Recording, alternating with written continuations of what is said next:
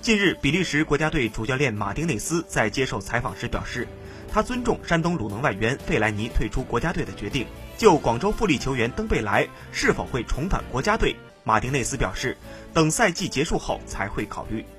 对于费莱尼退出国家队，马丁内斯表示，我和他在比利时见过面，但是我们并没有谈论国家队的事情。我尊重他退出国家队的决定。对于另外一位效力于中超的比利时球员登贝莱。马丁内斯认为，我将给他最为宽裕的时间来适应新的联赛。到了十二月，中超会结束，那会是一个很好的时间段，可以谈论他未来的选择。